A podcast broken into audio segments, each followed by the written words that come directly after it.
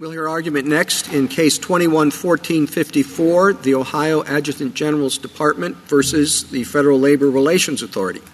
Mr. Flowers. Thank you, Mr. Chief Justice, and may it please the Court. The Sixth Circuit and the Federal Labor Relations Authority held that adjutants general and state guards, when they employ technicians, are federal agencies to which the authority may issue orders. That is wrong. The Reform Act defines agencies to include executive departments, government corporations, and independent establishments. Adjutants general and state guards are none of these things. They're neither among nor part of the 15 cabinet-level agencies that qualify as executive departments. They're not government corporations because they're not corporations, and they're not independent establishments because they're not part of the executive branch. The authority concedes all of that, but it claims it can regulate adjutants general and state guards anyway because they represent or act on behalf of the Defense Department, which is a Reform Act agency, when they employ technicians. But the Reform Act says that the authority can issue orders to agencies. It gives it no power to issue orders to non-agencies simply because they serve as the representatives or agents or designees of an agency. Indeed, a serious sign of the problem with the authority's position is that even now, 40 years after the Reform Act was enacted, no one can quite give a consensus justification for the authority, for the power the authority wields. The authority's arguments have continued to evolve while the union and amici advance novel arguments of their own. If Congress had really given the authority this power, if it had really wanted a federal independent agency with jurisdiction over federal labor relations to issue orders to state guards, it would not have made the grant of that power so hard to find. Ultimately here, there's no reason to resist the statute's plain meaning. Dual-status technicians are employees of the Defense Department, and they should enforce their labor rights through and against that department. I welcome your questions. Mr. Flowers, who hires these technicians? They are hired by the Adjutant General, but they become employees of the Defense Department under 32 U.S.C. 709. So under what authority does the Adjutant General hire the technicians? Federal law empowers us to hire technicians that are that. So it's done through delegation? Yes. So they are federal employees? They are federal employees, and let me try to explain why. Because of that, it makes the most practical sense to route these disputes through the Defense Department. So, but isn't the complaint you have the style of the at least in the petition it says that before the Federal Labor Relations Authority, U.S. Department of Defense, Ohio National Guard is the style. That is how the case was captioned, but it was always treated as a suit against the State Guard, not as against the Department of Defense. But I thought the Adjutant General was an intervener, respondent. The Adjutant General intervened to defend the interest of the State National Guard, which was the initial party. So this would make – your argument would make much more sense if we were talking about the State Highway Patrol. Could you explain exactly when a technician is a federal employee and for what purposes – and when a technician is a state employee? So they are always a federal employee under 32 U.S.C. 709E, and we're not disputing that they have collective bargaining rights or that we are using these federal employees. The question here is whether we are ourselves a federal agency, because they can issue an order to us only if we are, in fact, an agency. That's what the statute says.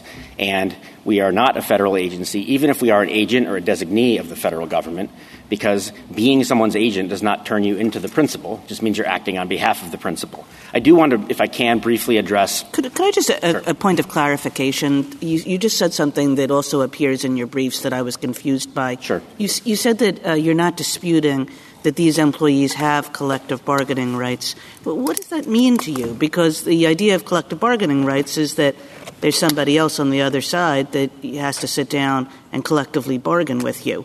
So are you saying that, in fact, there is an obligation on the part of the State Guard to sit down at a collective bargaining table?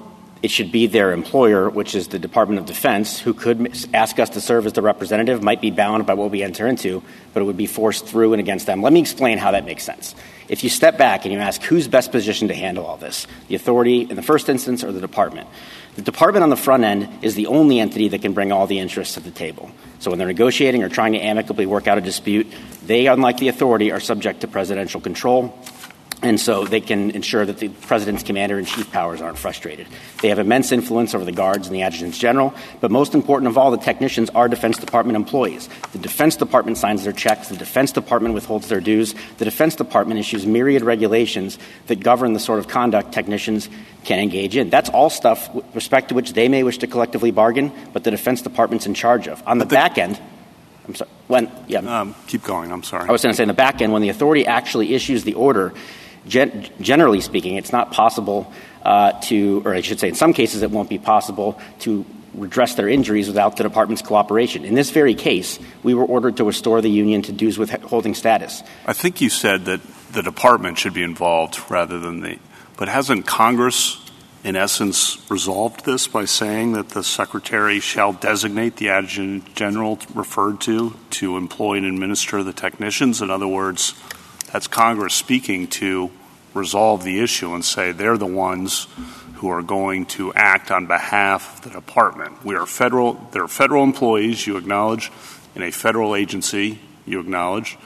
The Defense Department is, yes. And the Department of Air Force. Which has collective bargaining rights, sure. You acknowledge. And they have collective bargaining rights. And you said DOD should be handling this, but Congress has spoken to this and said DOD handles this through this process, which is set out in statute, in which, by the way, has been used since from 1971 to 2016 uninterrupted without any objection, I guess, by Ohio. So let me take that in a few steps. The Defense Department has certainly said that we employ them, though they're also employed by the Department of Defense at the same time. If the idea is that we're acting on behalf of the Defense Department, that would mean that we collectively bargain on behalf of the Defense Department, and the Defense Department should be standing here rather than the Ohio Adjutant General. That's who their dispute should be against. And again, on the back... But you hire and fire and supervise them. I mean, I guess what concerns me a little bit is the suggestion that, you know, while there might be practical reasons why the statute could have DOD be the operable agent here, it's not up to us, right? We're not just in the first instance making policy determinations about how this thing should be structured. And as Justice Kavanaugh just pointed out, we have a statute that gives these people, the dual service technicians, collective bargaining rights that in the collective bargaining world, as Justice Kagan points out, it means the right to sit across the table from the people who hire and fire you and bargain over the terms and conditions of your employment.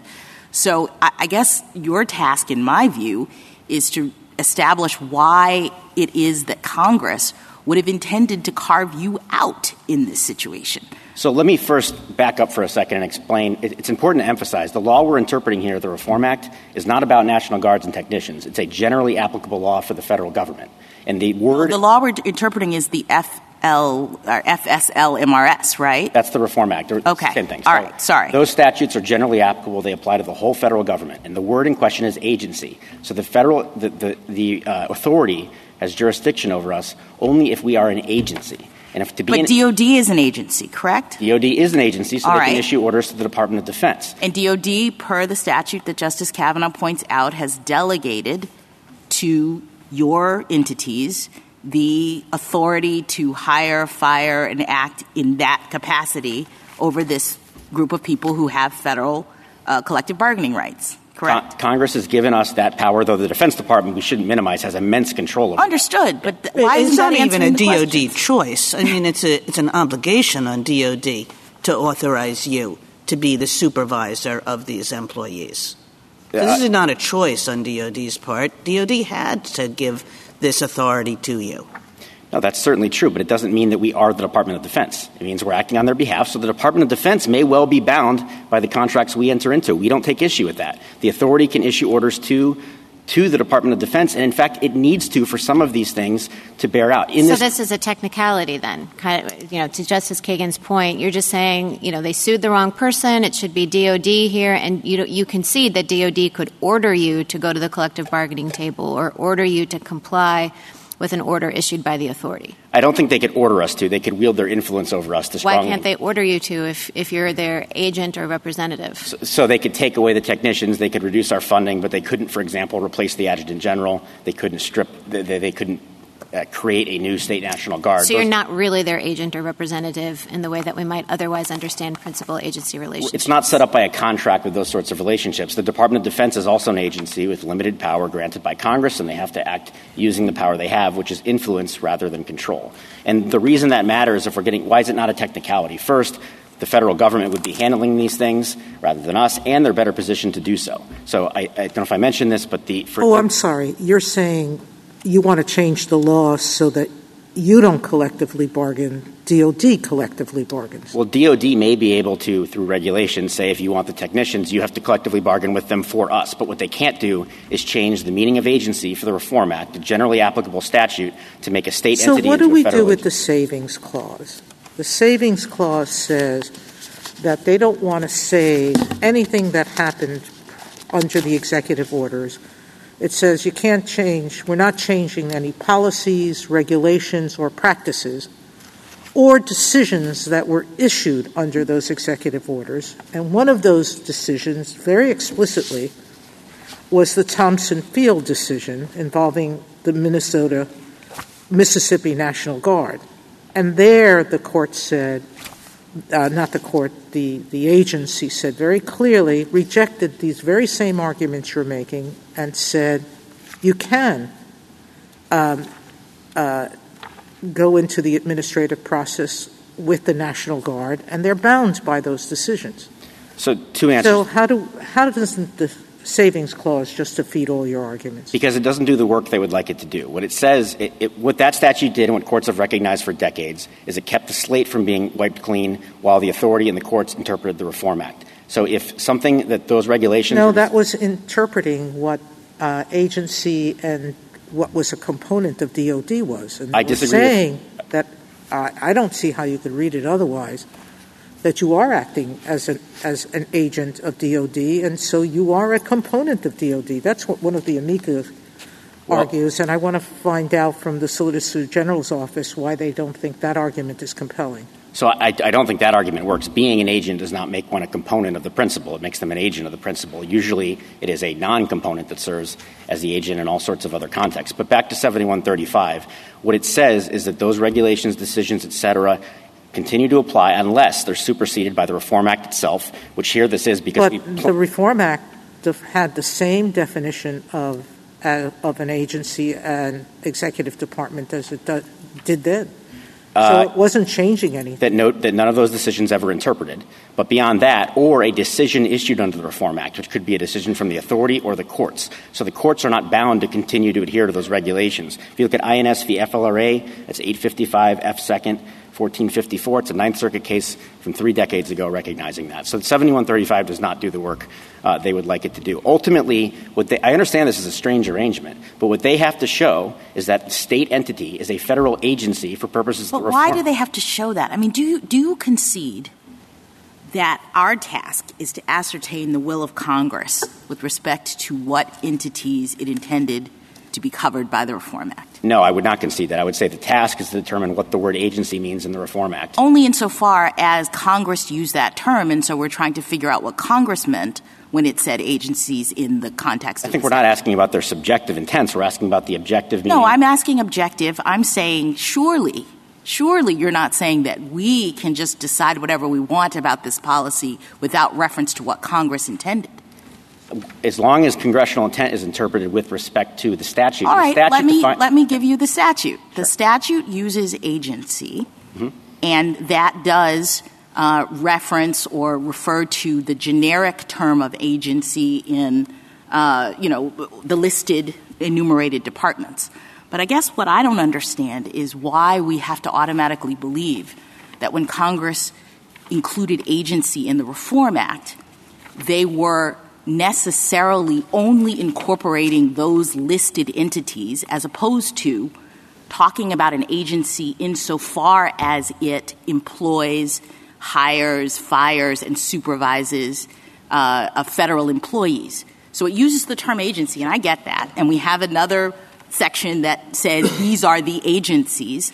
DOD is on that list, and to the extent that any of those agencies are entities that are hiring, firing, and employing federal employees, we think that that's really what Congress was caring about for the Reform Act purpose, for the collective bargaining purpose. So I guess my question is, why wouldn't any entity that is under the purview of a listed agency that hires, fires, and employs, it functions like the agency for the purpose of employment, be covered by the Act? And alternatively, why would Congress intend to carve you out when you are functioning in that world? So I'll take them in reverse order. Why would they want to function us out, carve us out, I think, is because it does make more practical sense to route these things through the defense. But they don't say that. But what they Wouldn't we expect to see that in the statute? They've excluded other things specifically as agencies. So if you're right, and that was their intent, we would see the words,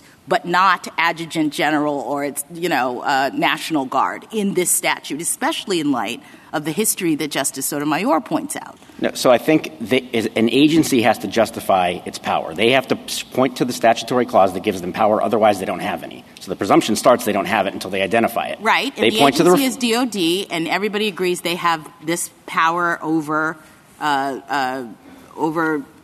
you all in the sense that you are organizing and hiring and firing. And there is no other context that we have found in which the FLRA interprets entities that act as the agent or designee for any of those departments to be agencies themselves. If they hire a private contractor and task them with doing something that they otherwise would have exclusive power to do, they don't count. This court in Maryland v. United States held that state militias are not we're not looking for agencies in general. We don't care if you're an agency for other purposes. The only thing it seems as though the statute cares about is whether there's an entity that is hiring, firing, and supervising these employees, because the statute is about their collective bargaining rights. Well, respectfully, I don't know how we get to that interpretation. The definitions we point to are for purposes of Title V. The Reform Act is within Title V, and we don't come within any of those definitions. And that's why you see the amici and the authority insisting that there must be some way to get there. It must be justified somehow, but no one can settle on.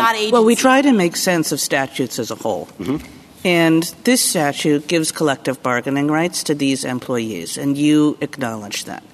And this statute also says that with respect to these employees, and this is a kind of sui generis situation, the federal government is not acting as their employer. Instead, the federal government, per the statute, has the individual state guards acting as their employer, supervising them, hiring, firing them, and so forth. So then the question becomes, so who's supposed to be sitting across the collective bargaining table with them? Because we know that there's supposed to be a collective bargaining table, and we know that somebody has to be sitting on the other end.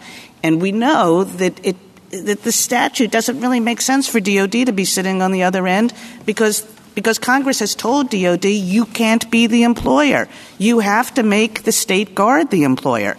So you put that all together, it should be the state guard that's sitting across the table, per what Congress said. So let me try to push back on that. It does make more sense for the Defense Department to be there. For one thing, they control many issues. I'm not saying it's not make sense. It's like, Congress has told you who it wants to be sitting across the collective bargaining table.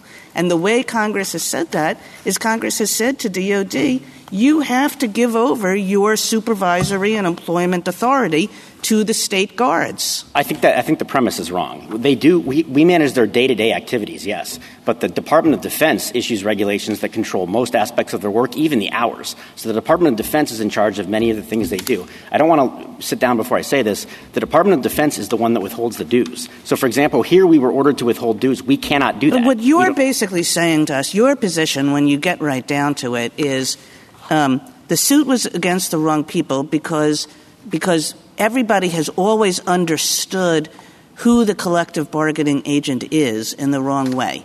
And from now on, collective bargaining as to these employees has to be done on a nationwide basis by the Department of Defense, as opposed to state by state by the individual guards and adjutants general. I don't believe that. Isn't that? No. You said yourself you need a collective bargaining partner.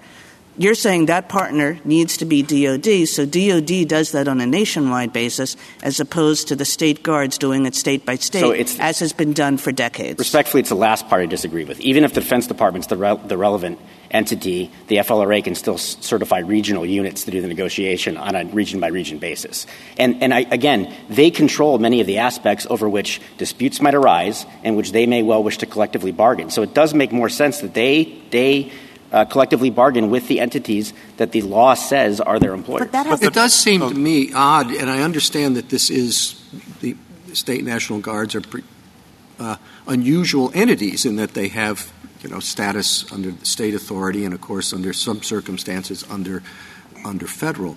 But how does it actually work? In other words, you recognize that you're bound by the results of the collective bargaining between the that the dual technicians are permitted to engage in, right? And who negotiates that? You want it to be the Department of Defense, right? And I think they would involve all the relevant actors, but yes, ultimately. Yeah, but they're not the ones that do the supervising or day-to-day management of the dual technicians' responsibilities, right? Well, they do set regulations that basically control the way we can supervise them on a day-to-day basis. So we do it, but subject to myriad regulations that govern all sorts of aspects of their work, including their hours, I should know. Well, but it does seem odd to have one entity doing the negotiation and another entity doing the supervision. But respectfully, I think it's not as odd as reading agency, the word agency, in a generally applicable federal law that's about the federal government to include entities that exist solely as a matter of state law. I understand. Keep going. I was going to say I understand your legal argument, but I'm trying to see whether or not it makes sense may have a lot to do about how it operates on the ground. I think it does make sense because the Department of Defense, once they're there, can, A, bring that military expertise to bear. So frankly, in terms of why we care about this, why it's not a mere practicality, we have much greater trust in the Department of Defense to work these disputes out before they even become disputes without compromising our military interests far more than an independent federal agency that's concerned with labor law. But they have the tools to do all that because they have immense control over the technicians, they have immense influence over us, and unlike the authority, they're subordinate to the president. But you hire the technicians, correct? We do. Right, and you do, I think you said, day-to-day supervision of them, correct? That's true. And the oddity of the case is that you're not a federal officer, yet federal law requires you to do that, and you do it. And I think that's dispositive. And you're not challenging the constitutionality of that, just correct? Well, not of that specific role. Right. But I think then to go back to the point about the word agency, you agree that DOD as well as the Department of Air Force and Army are agencies, correct? Correct.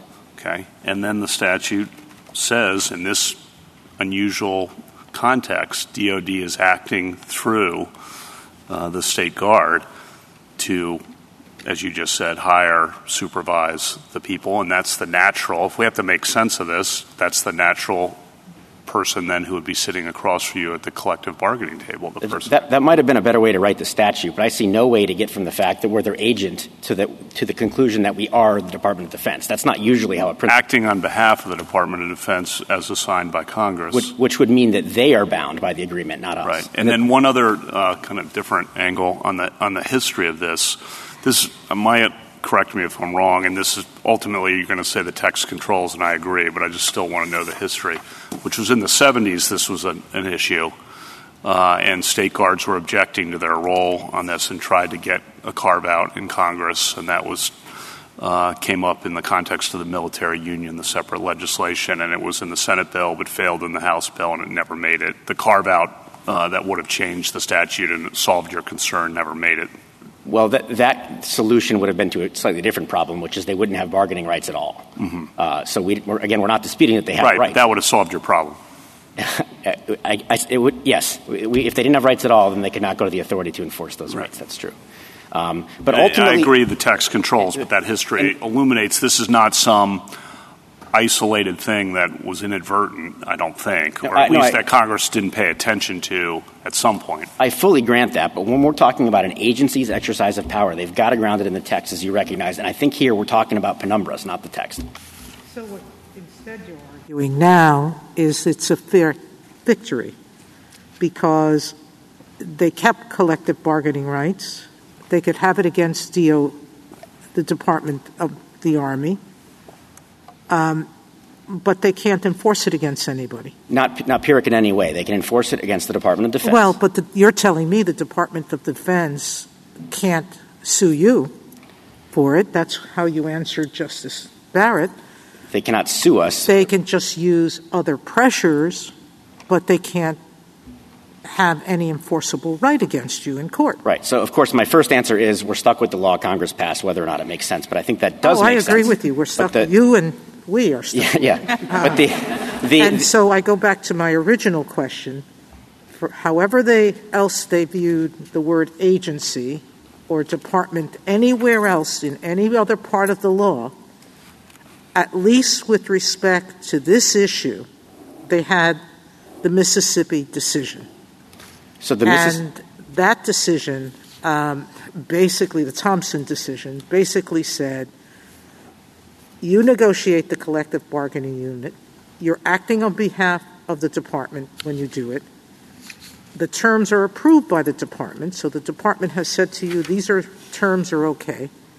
And if you breach the agreement, then you have to suffer the decision of the agency in charge of deciding whether there was a breach or not.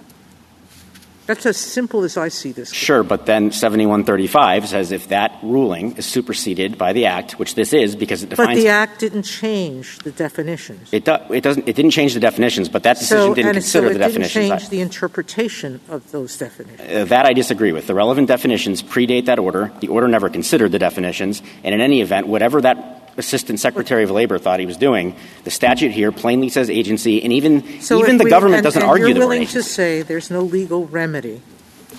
There's political pressure remedy, but there's no legal remedy for rights that were clearly granted by Congress and intended by Congress. I really dispute that there's no legal remedy because a remedy against the department's going to be effective. They have immense influence over us. Yes, but it's going to be different.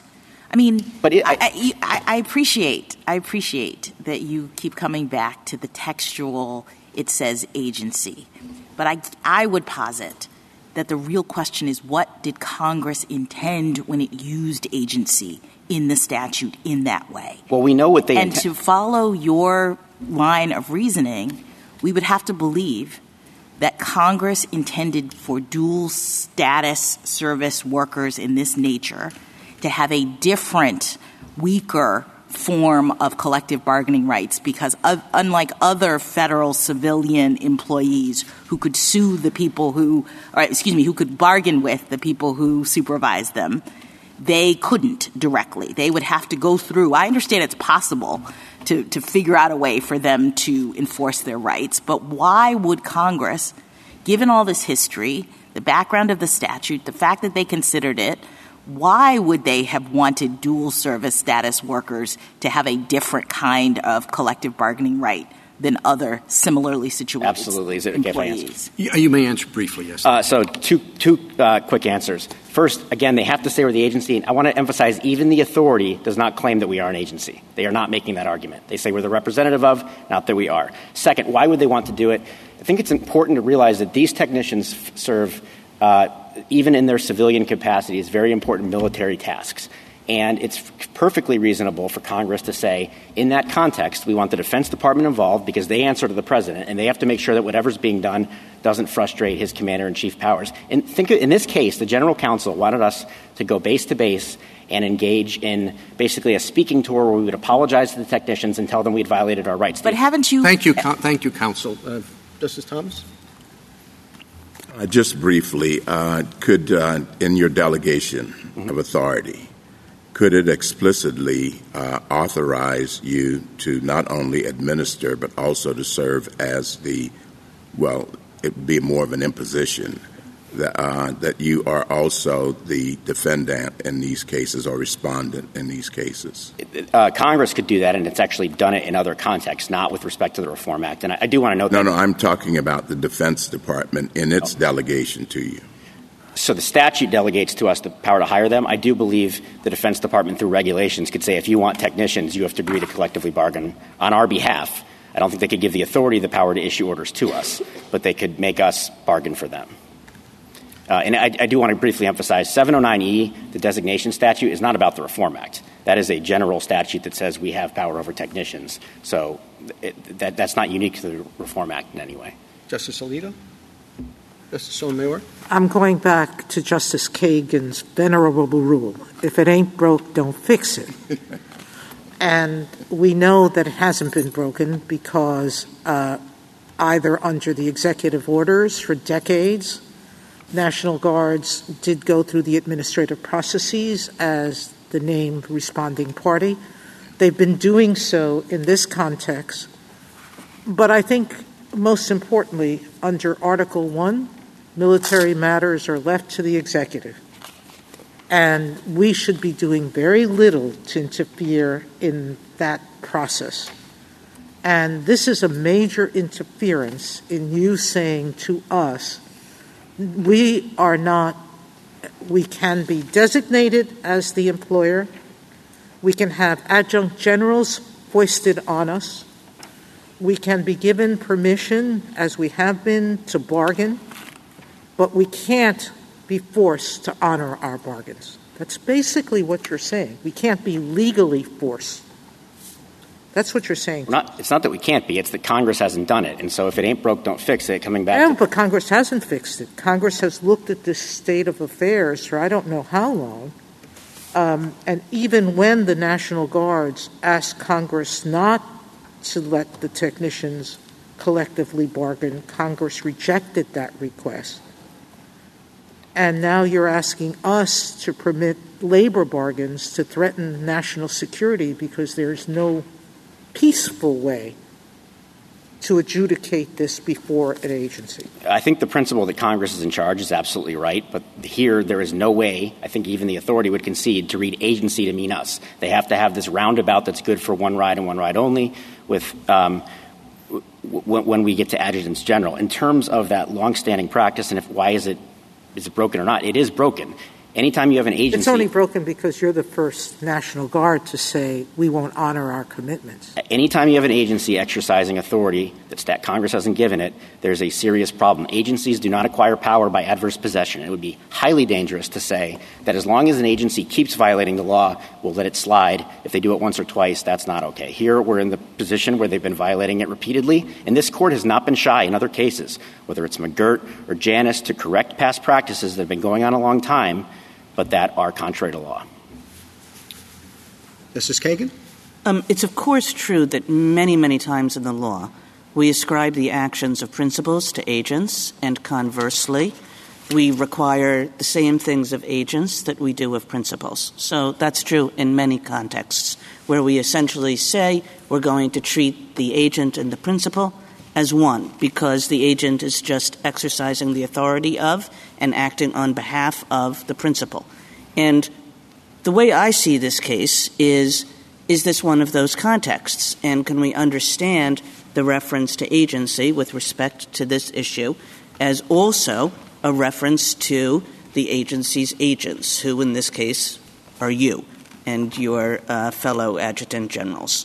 And there, I do, trying to make sense of an entire statute, I think about the fact that there is an explicit delegation from the an explicit delegation that Congress wrote requiring DOD to give its power to you with respect to these employees.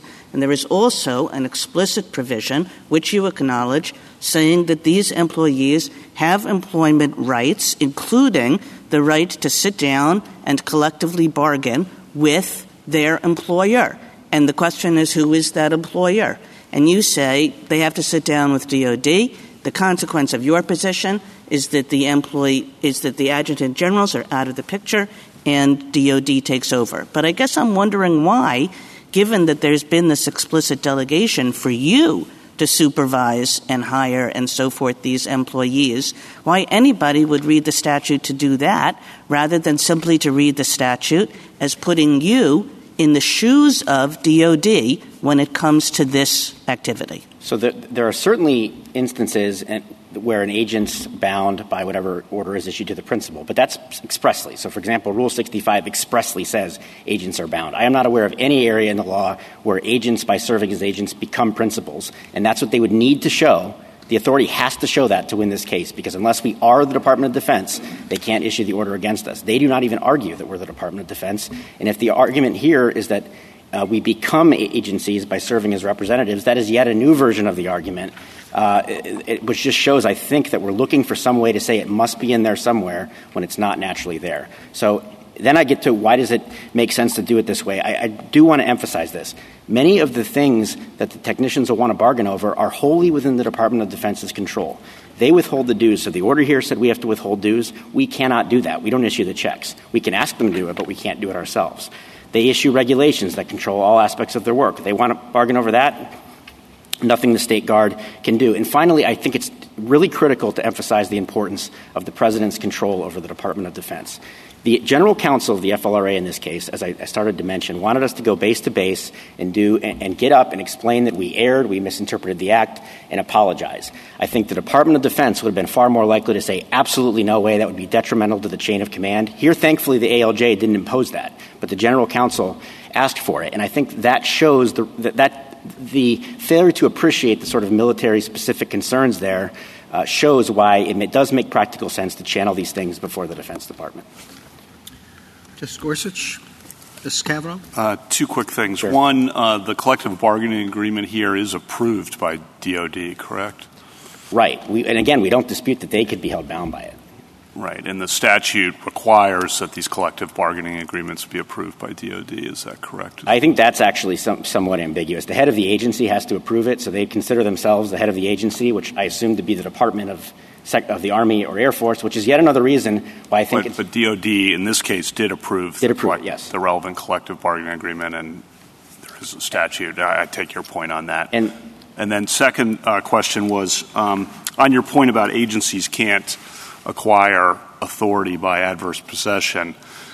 If you go back to the 70s, I mean, I agree with that point, obviously, but if you go back to the 70s and the Thompson Field decision, even if you think that's wrong, what do you do with the unusual savings clause? I know you've referenced it before, but that itself is an unusual provision to say, well, to the extent agencies have done something, we, Congress, are preserving that unless superseded by a further regulation or by the President, et cetera, or by provisions of this chapter. In other words... Or a decision issued under this chapter, which would include a judicial decision. So if this Court interprets the Reform Act in a way that is inconsistent with the regulations, the law Congress passed wins. And that's what, I pointed to that INS v. FLRA case. That's how Judge Wallace, in a very thorough opinion... Yeah, I'm not sure. Okay, that's an interesting point. Not sure I'm fully sure of that, but I'll let it go for now. Okay. Justice Barrett? On page 28 of your opening brief and page 9 of your reply, you point out there are other contexts in which states designate officials to administer federal law. You point to Medicaid, you point to elections officials. And I want to know if you are just invoking those as examples for why it would be odd to consider the adjutant general to be an agent or a federal officer or subcomponent. Or are you saying that there would be implications of our decision that might pull some of these people who Congress did not intend to be included in the Act? You know, are there other provisions of federal law that ruling against you might mess up? I just wasn't really clear Sure. whether you were making an argument about this could really have bad consequences or if you were just saying this is an example for why the government's position doesn't make sense.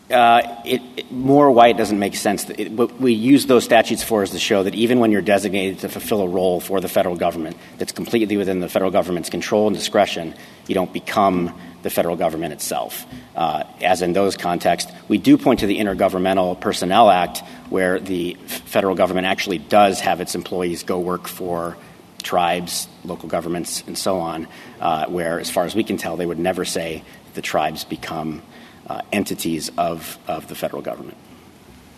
Justice Jackson? Yeah, in response to Justice Kagan, and again in response to Justice Barrett, you keep saying we aren't DOD, and I guess I don't understand that. Why aren't you, for the purpose of employing – for the purpose of this particular statute? Isn't that the work of the agency analysis, such that the best reading of the statutory terms is that you are acting as DOD for the purpose of the statute and are therefore covered by the laws that govern labor relations in regard to these employees, given your role as their employer? I'd refer you to the last couple paragraphs of Judge Tatel's majority opinion in Sealed Case. And what he explains there is that the question whether someone is an entity is an agency isn't a metaphysical inquiry. It depends on statutory definitions. So they have to find a statute that makes us part of the Department of Defense. They can't do, they don't. But what you're doing is you are not taking into account the common law agency relationship. So, yes, if we didn't have any kind of relationship between you and DOD and we were just asking the question, are you an agency, I agree with you. But I guess Justice Kagan's point was we have some entity that everybody agrees is an agency under the statutes, and you are designated by Congress or required by Congress to step into their shoes for the purpose of administering this statute with respect to labor relations. So in that context, why aren't you the agency? So those common law principles help us and not them, which is why they don't cite them. The principal is bound by the actions of its agent. Agent does not become the principal by serving as the agent. They need to show that we are part of the Department of Defense, and acting as the agent of the Department of Defense doesn't make you the Department of Defense, just as a military contractor who works for the Department of Defense is not part of the Department of Defense. So you're saying that I understood that the principal, as you say, is bound by the activity of the agent. So in this case, let's say you agreed that you would collectively bargain on behalf of DOD, and you made certain concessions. Are you saying that DOD would not be bound by those in terms of its understanding of the labor relationship that you created? The Department of Defense may be bound by what we do. Okay. But you did across the bargaining table, they would be bound by it. Those employees couldn't say there's some other labor thing happening. If you had made representations at the collective bargaining table, you would bind DOD. Is that right? As long as we were acting as their agent, which they say we are, yes. Okay. So why doesn't that make you then responsible for sitting across from these employees in the context of the collective bargaining relationship as Congress understood it? Because I guess it might, but the question that we're asking is, are we an agency? That's the only question in this case. We have to be an agency or the authority does not have the ability to issue orders to us. That's conceded. I don't think anyone's disputing that. And we don't become an agency by being the agent. And indeed, every federal employee is an agent of the federal government. We don't say they're all agencies. Thank you, counsel.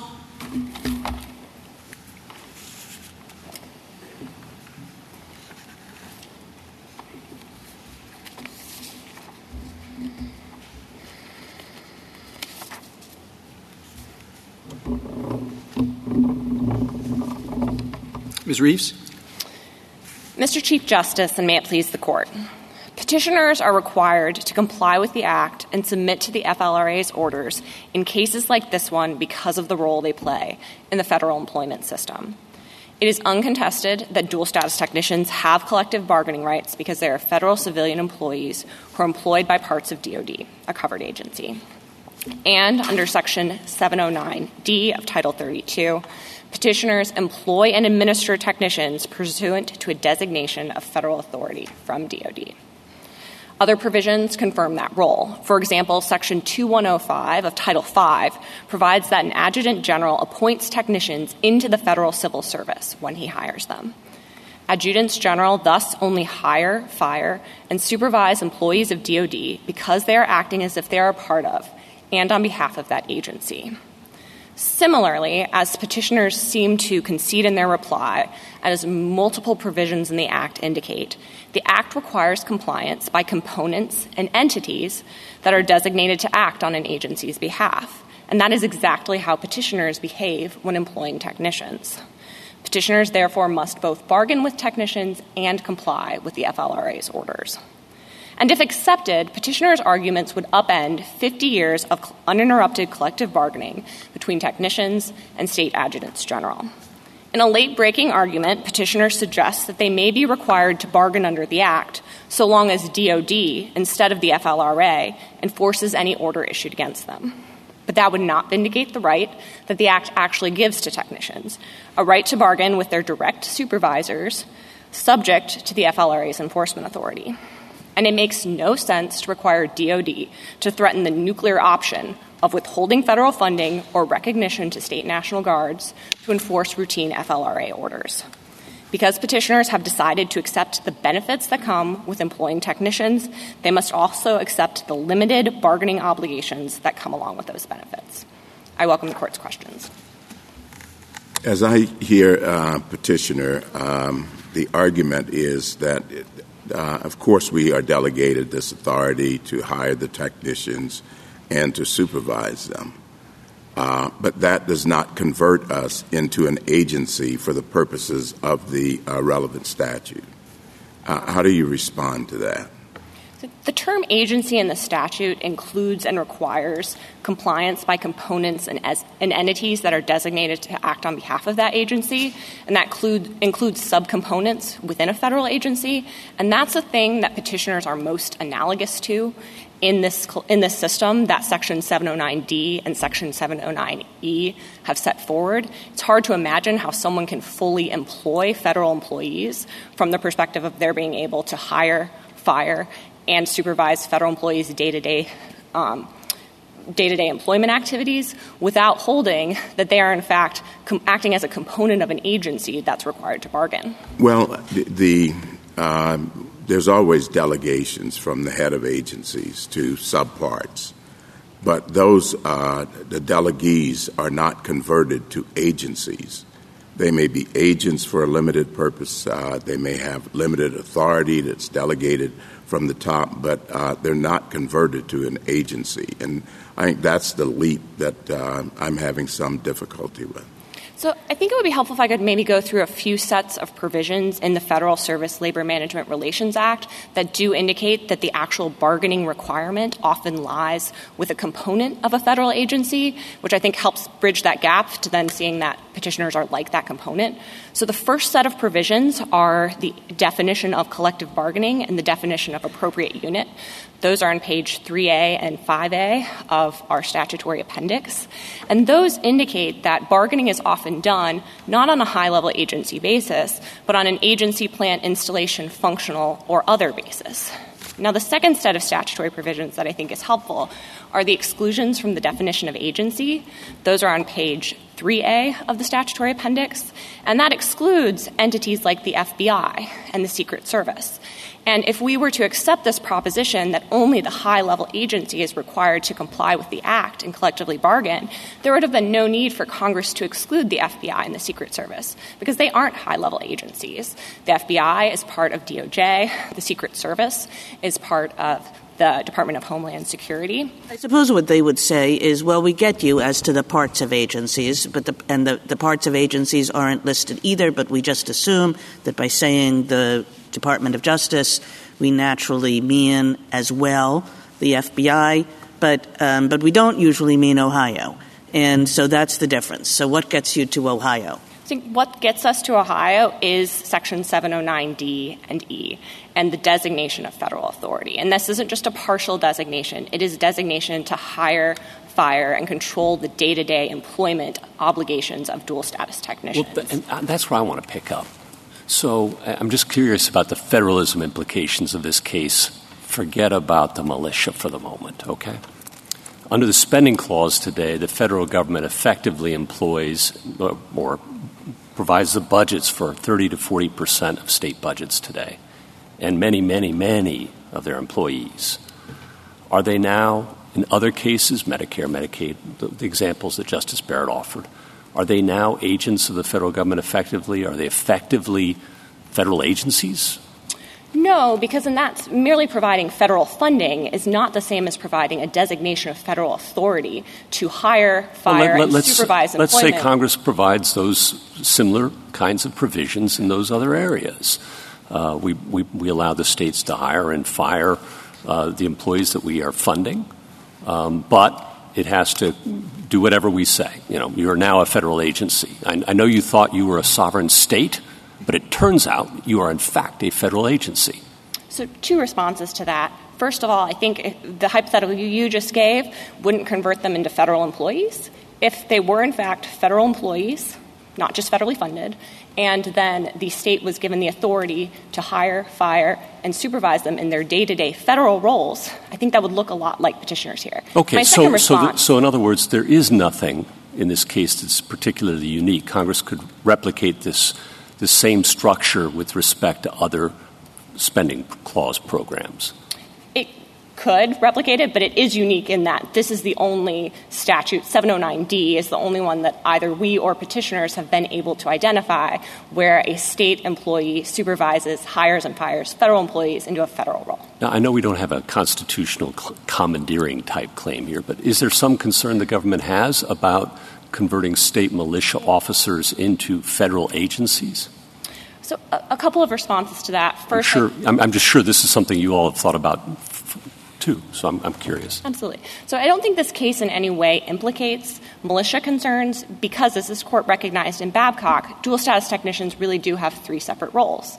And one of those roles is a federal military role, one is a state military role, and one is a federal civil service role. And that's the role that this case is about. And, in fact, dual status technicians are barred by federal statute from collectively bargaining over the conditions of their state and federal military service or active duty training. And then, I'm sorry, just to circle back to, is there any limit you see on Congress's power to replicate this scenario in other spending clause programs at all, or none? I'm just curious. I don't think I'm not aware of any limit. I think, obviously, this is a unique situation, and dual status technicians are, as this court recognized in Babcock, an extremely rare bird.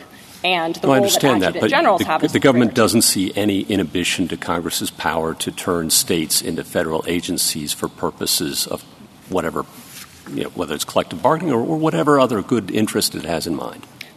Just two responses to that. First of all, I think there's an important component of this, the state consent. You know, petitioners have agreed that they have consented to this system, and I think if there wasn't that consent and, if they didn't have the ability to cease hiring and firing dual status technicians, that would be a different situation. But to the extent that there was a consensual role and that Congress actually wanted to make a bunch of state employees federal employees and create state entities to be federal employers of them, I think that would look a lot like this, and I don't see any distinction. Beyond consent, do you see any other limits? No, not that I'm aware of right now. Ms. Rees, why are you going so far? I'm just curious. This is a unique situation in and of itself because it's a military setting. And the militia, per the Constitution, is intimately tied between Congress and the states, correct? That's correct. I might have a problem with the anti-commandeering if we forced, even under the spending clause, states to hire particular people, utilize them, or collectively bargain on their behalf.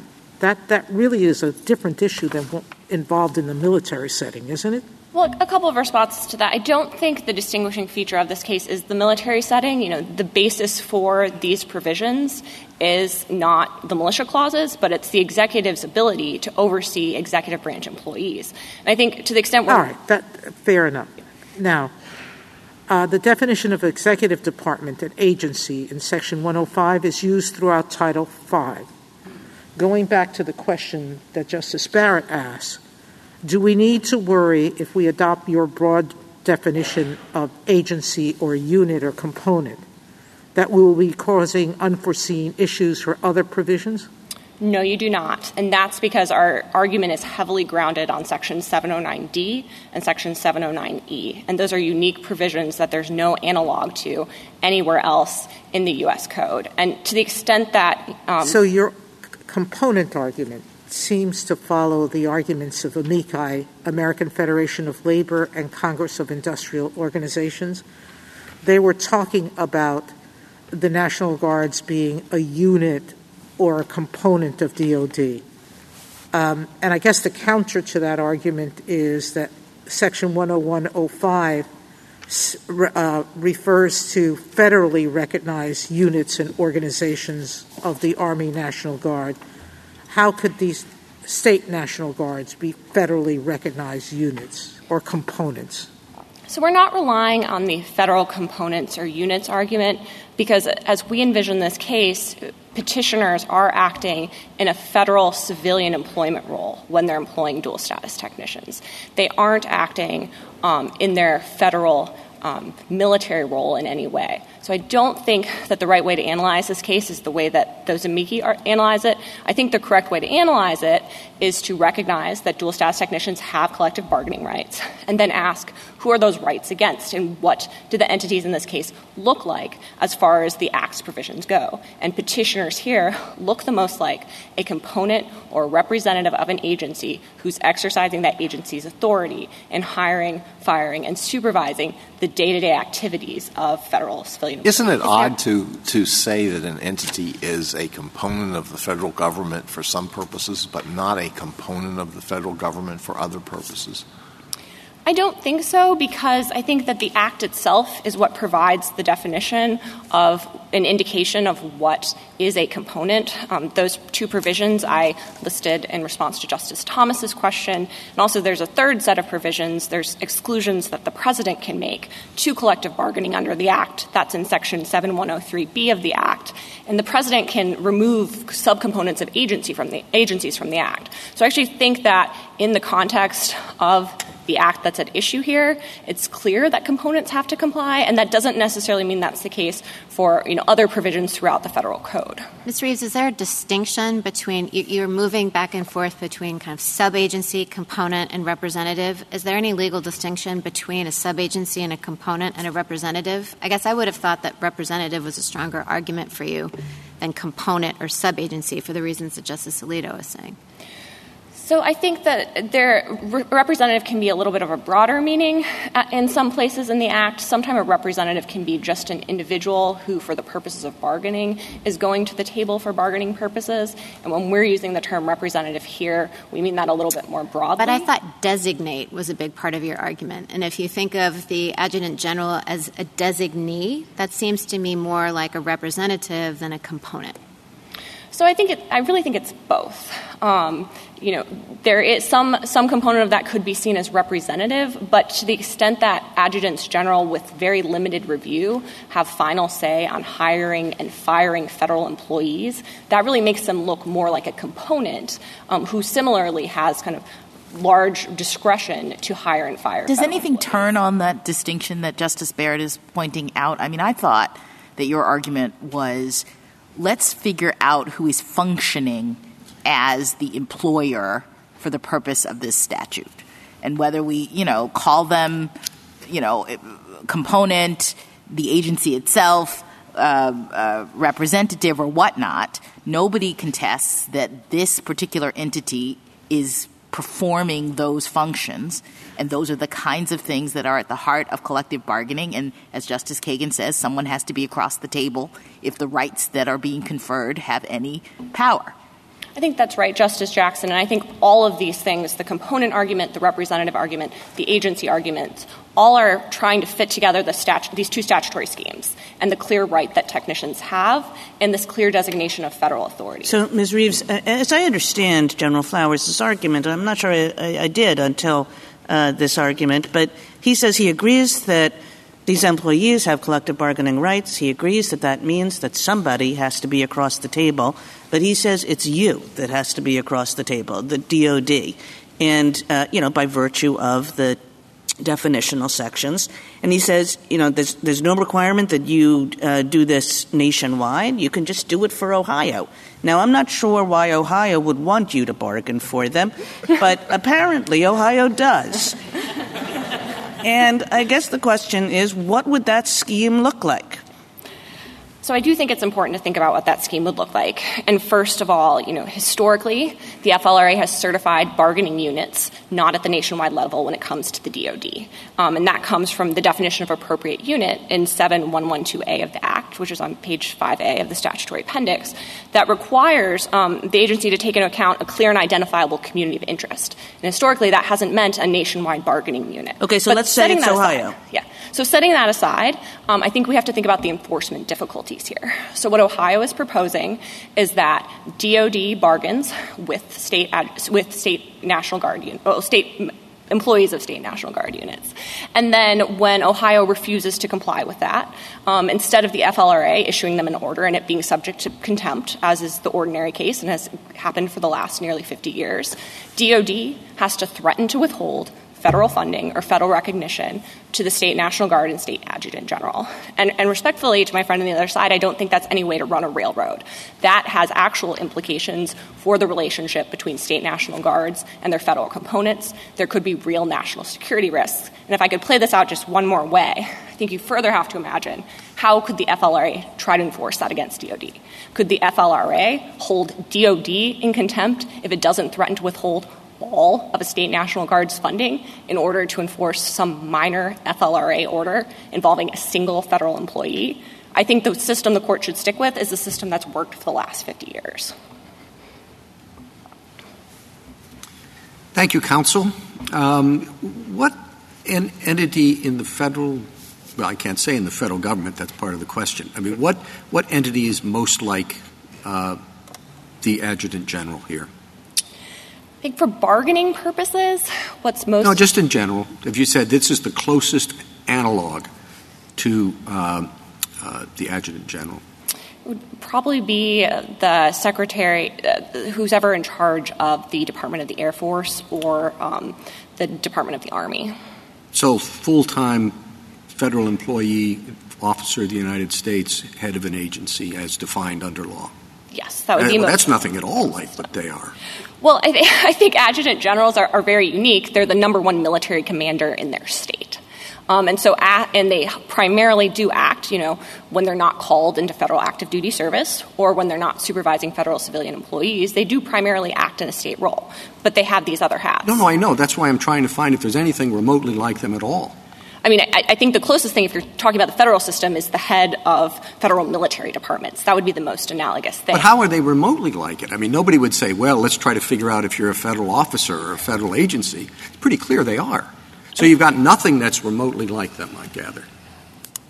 I don't think so. They are really unique. I mean, I guess something that's analogous are individual members of state National Guards. They also have to wear three hats. Yeah, but you never call them an agency. No, you wouldn't. There's Agency Fred. No. Mm-hmm. No, you would not. Okay. Justice Thomas? Anything further? No. Justice Alito? Well, if the adjutant general is like the secretary of the Army, let's say that there are certain Army employees who have the right to bargain collectively. Presumably, the Secretary of Defense could order the Secretary of the Army to engage in that bargaining personally, couldn't he? So I think in that situation, and that was why I was trying to get at for what purposes the Chief Justice's question was asking for the comparison, for the purposes of bargaining comparison, you know, DOD civilian employees have bargaining rights. Let's set aside these state dual status technicians. So just normal federal civilian employees of DOD have bargaining rights. But they usually bargain not with the head of DOD. They bargain because their units are set at lower levels with, like, the entity that controls their base or something. No, they don't normally do it. But is there any reason why the Secretary of Defense couldn't say to the Secretary of the Army, I want you to do it? Or couldn't the President order that? So I think two responses to that. First, yes, I think that could be ordered. But second, I think if the bargaining unit is certified at a lower level, which is what matters for the purposes of bargaining before the FLRA, that person wouldn't be the appropriate person to be engaging in bargaining. But, of course, the president could order that person to actually go and engage on. Well, what I'm getting at is if the adjutant general is really a component of the Department of Defense, are there any limits on what the Secretary of Defense could order the adjutant general to do in relation to collective bargaining? So I don't think we've identified any limits. I think there are enforcement limits. If DOD were to instruct the adjutant general to do something, the enforcement options that DOD would have would be pulling federal funding or federal recognition. They don't have the option to remove the adjutant general from their state adjutant general role, although they could remove him from his federal role. They don't have the authority to order the removal of the adjutant general. Could the adjutant general be ordered to do what was broached at one point in this case, and that is to apologize personally to these employees for violating their rights? So I don't think that an order along those lines would be distinct from the other types of orders that we've suggested. If there was a valid basis for that order and that instruction, that instruction could come from DOD, but it would be limited to these enforcement options that DOD has. This is a very unusual scheme, and what you're asking for may have implications. Why isn't the best solution to this problem that for Congress to step in and specify what is to be done in this situation, this arguably sui generis situation? I think Congress already has said what it meant here, and I think the Savings Clause is one indication of that. 50 years of uninterrupted collective bargaining. 7 circuits had come out this way, and Congress has amended the Technicians Act multiple times in those 50 years. And I think there's every reason to believe that as long as petitioners accept the benefits of dual-status technicians, which are free federal employees doing their day-to-day work, they have to accept the obligations that come along with that and have come along with it for the last 50 years. Do you think that the Savings Clause represents congressional adoption of every administrative decision, like the Thompson Field decision that was issued prior to that point? I think it does indicate adoption of a precedential decision interpreting terms that are the same under the executive orders and the same under the Act, and that's what the Thompson Fields decision is. How many such executive decisions or regulations would be covered by that? I'm not sure, Justice Alito. I'm not sure how many precedential decisions there were. Would it be a large number? I think it would be at least in the hundreds. And you think Congress surveyed all of those and said, we want to freeze all of those? I don't know what Congress was thinking, but I do know what Congress said in the text, and it was that such decisions would survive the Act's adoption. Justice Sotomayor?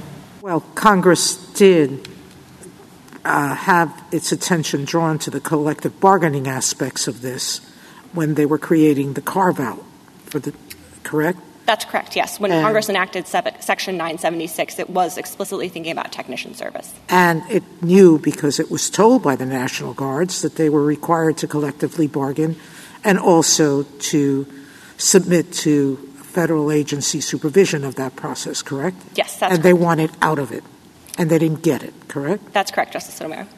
Thank you. Ms. Kagan? Justice Gorsuch? Of what significance is DOD's approval of the collective bargaining agreement, if any? DOD's approval does indicate and confirm that DOD is the relevant agency for these purposes. I think it's also helpful because it does indicate that to the extent there are some sort of concerns that bargaining might be touching on military matters in violation of Section 976, DOD can reject the bargaining agreement outright. So some of the concerns that petitioners are raising about DOD being the right entity to deal with this can be done by DOD's review process. And I think the third relevance that provision has is that it's yet another indication that it's often not the high-level agency or the entity at the very top of the agency who's responsible for the collective bargaining relationship and complying with the FLRA on a day-to-day basis. On Justice Gorsuch's questions about hypothetical schemes that would be similar in some respects to this, And I think he asked about would there be any constitutional limits. I guess I would have thought there might be, but they're not an issue here, and we don't have any constitutional issues in this case. I certainly agree with that, Justice Kavanaugh, and I took Justice Gorsuch's question to be a hypothetical. It's obviously not an issue in this case, and I think to the extent that some of the amici have raised commandeering problems, petitioners have consented. That's very clear. And the second thing is petitioners are not administering a federal regulatory scheme. Petitioners are just complying with a federal law. Then two more. Third, on the role of the states, once Congress decides that these technicians are going to have collective bargaining rights, it seems to me more friendly to the state at that juncture to have them collectively bargain than to have the Assistant Secretary of Defense for collective bargaining, hypothetically, collectively bargain and force the state to comply with certain conditions without the state sitting across the table. I very much so agree with that, Justice Kavanaugh. I think that not only is it no way to run a railroad to have DOD threaten to pull federal funding or federal recognition to enforce this, it's also not, they're not the ideal party because they don't supervise dual status technicians on a day-to-day basis and they don't hire or fire them on a regular basis. Do you know if Congress was, anyone in Congress actually said anything like that? If you don't, that's fine. Yeah, that's fine. Yeah, I don't think anything in Congress. They did consider the collective bargaining issue, though, because that was raised as a concern by the state units of the State Guard units in the 70s, as I understand. Right? That's correct. When 976 was adopted, which was about a year from when the Reform Act itself was adopted, Congress really focused in on the technician issue itself, and there was initially legislation proposed that would have said that technician service is like active duty military service and you can't bargain over it. And members of the military came before Congress and raised concerns that that would hurt relations between technicians and their immediate supervisors and also raised concerns that that would hurt military preparedness. And Congress just explicitly rejected that with the text of Section 976, which doesn't include technician service within the barred service. Last one. I'm not aware of states coming to Congress to seek a change to this scheme recently, but you would know more than I about that. That's correct. There hasn't been anything recent. There was a cert petition, Lipscomb, that was filed, I believe, about a decade ago, where a state raised this argument and the court denied that cert petition. I meant to Congress. Oh, to Congress. I'm sorry. I'm not aware of states raising this with Congress, no. Thank you. Justice Barrett? Ohio says that it would be impractical and even unlawful for it to comply with the collective bargaining order issued in this case and presumably in others as well, and you dispute that. Would you characterize it as an open question on which you have the better of the argument, but there's a risk that Ohio would be right, or do you think Ohio is just crazy to say it? I think the latter. With all respect to General Flowers. I think the latter, Justice Barrett. I think the Sixth Circuit was correct. What I take petitioners to be complaining about is the portion of the order requiring them to reinstate union dues withholding. And what happened is that although DOD may be responsible for the withholding, the petitioners are responsible for having on hand and filing the forms necessary for that. So what petitioners did in this case is they filed forms canceling dues withholding on behalf of dual status technicians. They signed those forms. And that was something that was not permitted under the relevant statutes and regulatory provisions. So I think it's fair that the Sixth Circuit said to the extent that Ohio took that action, which was outside the law, that they can be required to correct that action. And I think in any event, though, that's really a sideshow in this case because petitioners haven't in any way suggested that they're unable to comply with the remainder of the FLRA's orders. And so to the extent there's some minor thing that on the facts of this case you might think problematic doesn't in any way undermine that generally there aren't a problem with FLRA orders. Well, I mean, I guess the reason why I ask is that you've pointed out the real practical problems that would arise if DOD was the one sitting on the other side of the bargaining table.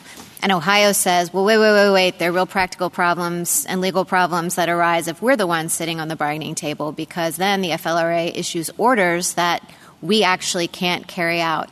And even if the Sixth Circuit was right about the order in this case on that particular issue, can you imagine other things? I mean, is Ohio right that there would be a practical problem whichever way you go? Because there might be a number of things that are controlled by DOD regulations that the Ohio Adjutant General just can't control.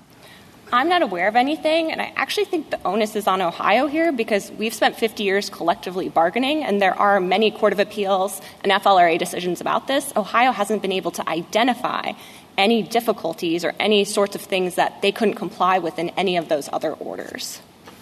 Justice Jackson?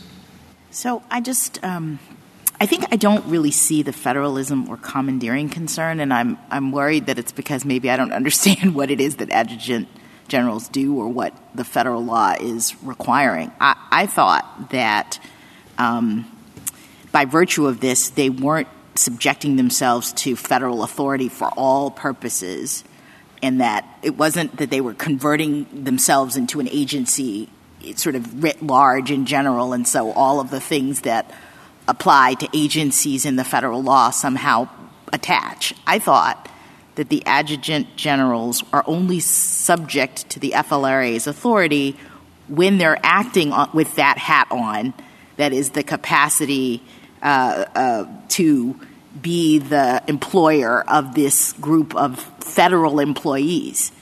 Am I right? Isn't there sort of like really a limited scope of FLRA authority being exerted here?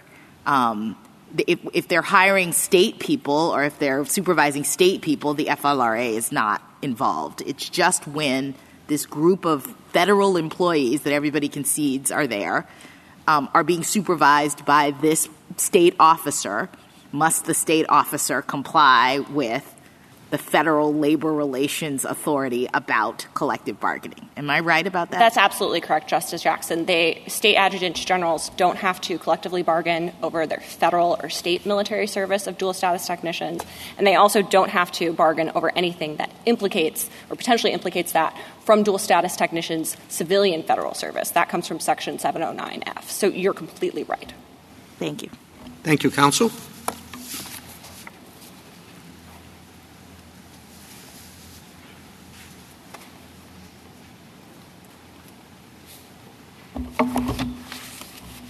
Mr. Grahalis?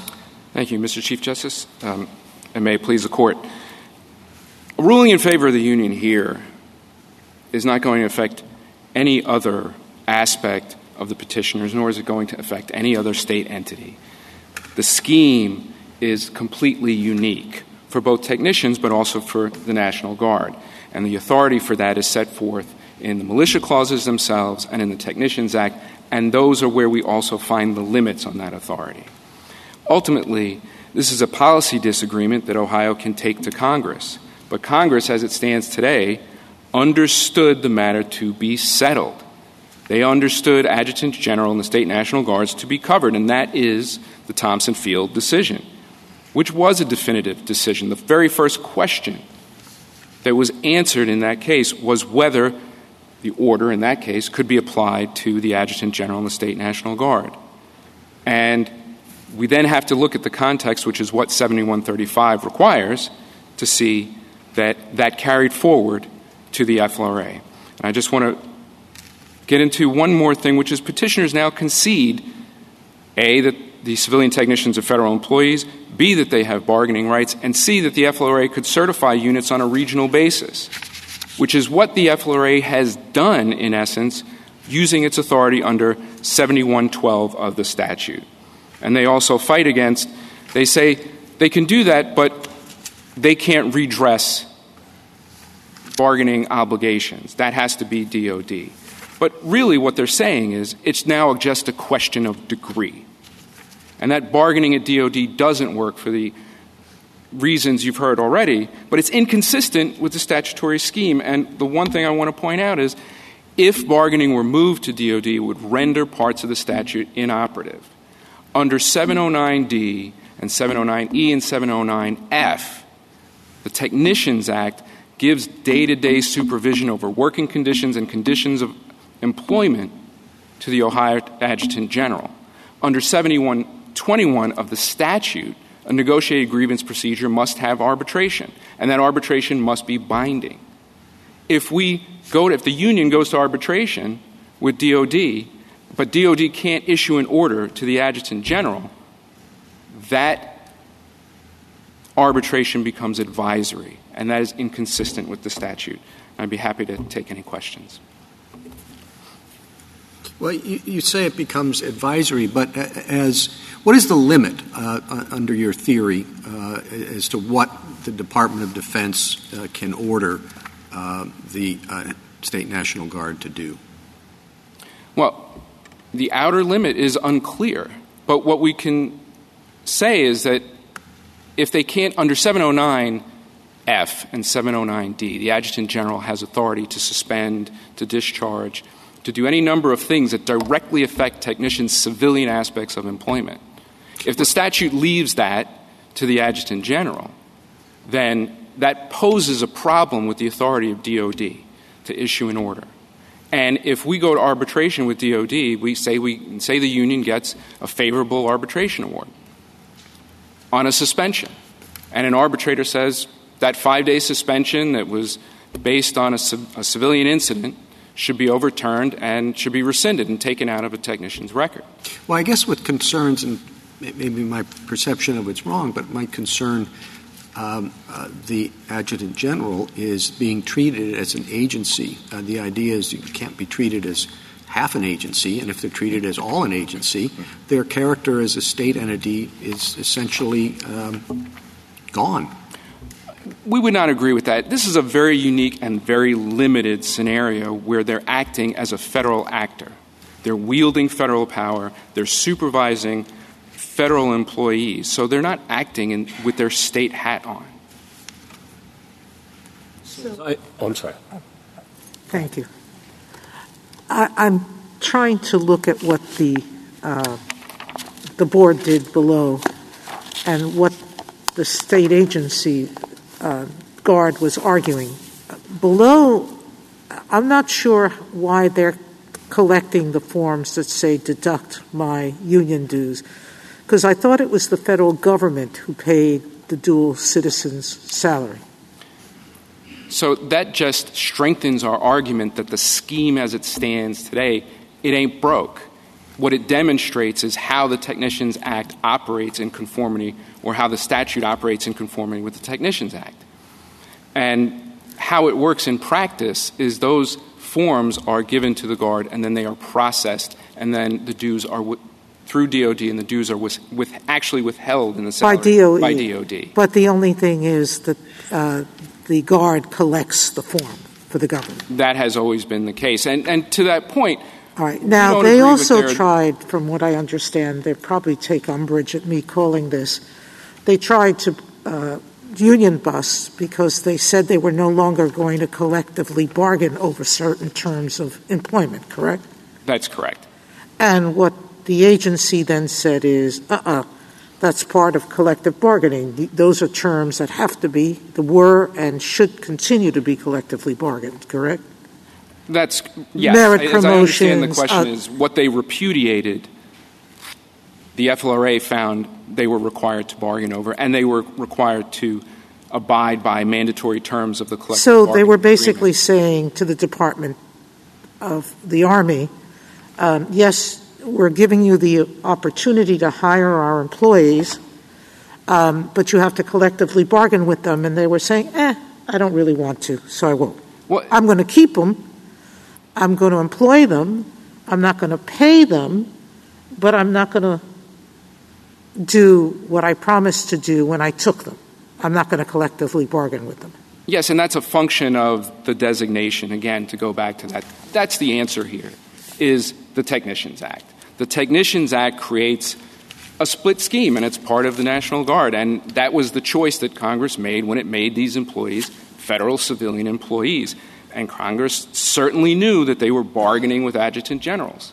It's in the record. I mean, that Thompson Field is in and of itself unique in that it was entered into the congressional record. So we don't really need to look to other decisions or other terms to determine what Congress intended here. Counsel, though, entered into the record. I'm sorry. No, please. Just entered into the record when? The congressional, the Thompson Field decision was entered into the congressional record when Congress was considering and debating the ban on military unions in 976. It was deliberately put into the record, and there's a great deal of testimony, which we refer to in our brief, where not only is the Guard or representatives of the Guard complaining and asking to be relieved of their bargaining obligations under the executive order, union representatives are also explaining to Congress how that bargaining scheme works. Counsel, I'm sorry to interrupt, but I just want to make sure I understand your argument to both of my colleagues here. So the Adjutant General of Ohio is a federal agency to the extent, sometimes, to the extent that he is dealing with dual status technicians in their civilian capacity. That is our argument. However, I would limit it even further, which is... But he's not a federal agency for other purposes. Right. Only for this limited purpose of dealing with the civilian aspects of technicians' employment. Okay. And that now, is... When I turn to those definitions... And Section 5 U.S.C. 105, I think, is what you've pointed to. I don't see that kind of distinction that there can be executive agencies sometimes, that they're evanescent, that they occasionally pop up and then they disappear. And the other thing I don't see is in the definition of 105, it speaks of the executive departments from 101, but it doesn't mention 102, which are the military departments. What do we do about that? Well, the military departments, and we don't believe that's a question here, are by their own, I think it's 10 U.S.C. 111. Yeah, we've got 10 U.S.C. suggests they are. But it says that they are. Yeah, right, and 105 says they aren't. In 5 U.S.C. So what do I do about that? You have to read those together. We don't agree that 105 says they are not. No, it leaves that impression, though, because it includes 101, 103, 104, but it doesn't include 102, right? But it includes the Department of Defense. Right, but which doesn't... Which is an executive department. In 101, but the military departments in 102 are not included. I see the tension, I do. And I see your point that 10 U.S.C. should control over 5 U.S.C. I'm just wondering why. Because it's the only way that it makes sense, is if you read those statutes together. Congress intended for the Department of Defense to be composed of the Department of the Army and the Department of the Air Force, and which they become agencies through that mechanism. Thank you, Counsel. Justice Thomas and Justice Alito. Justice Gorsuch and Justice Barrett. Justice Jackson. Just in response quickly to Justice Gorsuch's point with respect to 101 and 102, I thought that what was happening there was the fact that the Departments of Air Force and Army used to be outside of DOD. Congress brought them in, and then arrangements were made to make clear that they were now inside DOD. The military departments are a part of DOD right now. And there may be other statutes in which they are referenced separately, which is why you have 102. But I confess and I apologize that I don't know the history, but I agree with the conclusion that that is what they did. Yes. Thank you. Thank you, Counsel. Rebuttal, General Flowers? Thank you, Mr. Chief Justice. I have just one quick point and then two larger points. The quick point responds to Justice Alito's question about the single decision and what do we make of that. This court and Department of Interior, the FLRA, looked at one of those decisions by the Assistant Secretary, and it said basically one decision's worth virtually nothing. That's 526 U.S. at page 95. Now for the two bigger points. The first and the most fundamental is that I think what this argument shows, what the briefing shows, is that the only way you get the petitioners into the definitions here is to fight the text. There's just no way to get there. Now, the authority says you look to 709D and we're designees. That's true, but why does it matter? Why is a designee become an agency under Title V?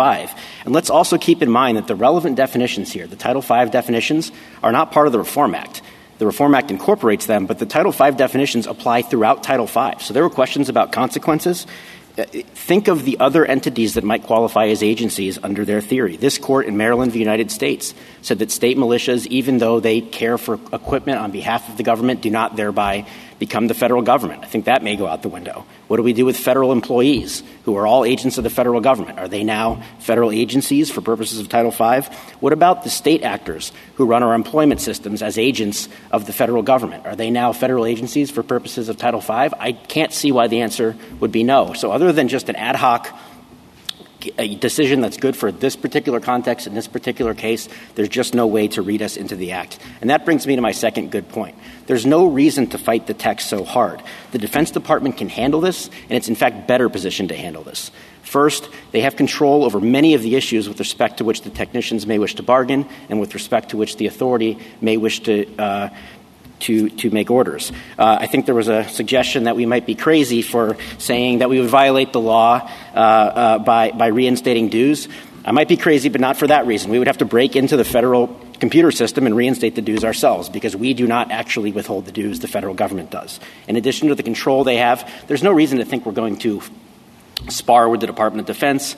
That's just not the way it goes. We do follow National Bureau regulations. But then you might ask, I think Justice Kavanaugh asked this, well, why does Ohio care then? Why are you even here? Well, here's my answer is that when we work through the Department of Defense or when the authority has to go against the Department of Defense, we have the Defense Department and the president as commander-in-chief as a buffer. And if they see what's going on and say, no, if you order that, it's going to interfere with the military interest of the United States, the FLRA is probably going to take that seriously when deciding what to order or what to request, and B, if somehow the authority does order the president to do something that is contrary to military interests, there may well be a situation where the president's in court saying you cannot command us to do that. You cannot make us withhold all the federal recognition or funding from the state guards. So if there are no further questions, we simply ask that you reverse the Sixth Circuit. Thank you, counsel. The case is submitted.